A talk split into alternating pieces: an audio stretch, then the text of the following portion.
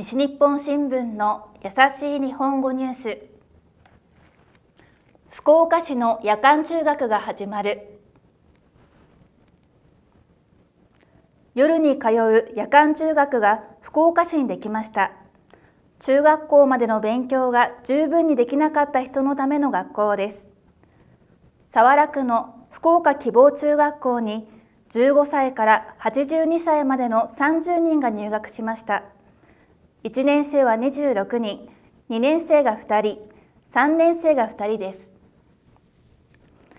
教室は全部で6つあり、本を読むことができる場所もあります。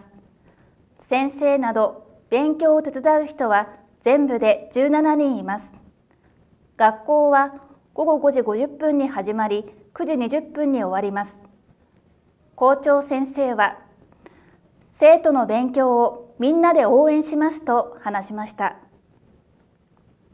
以上、西日本新聞の優しい日本語ニュースでした。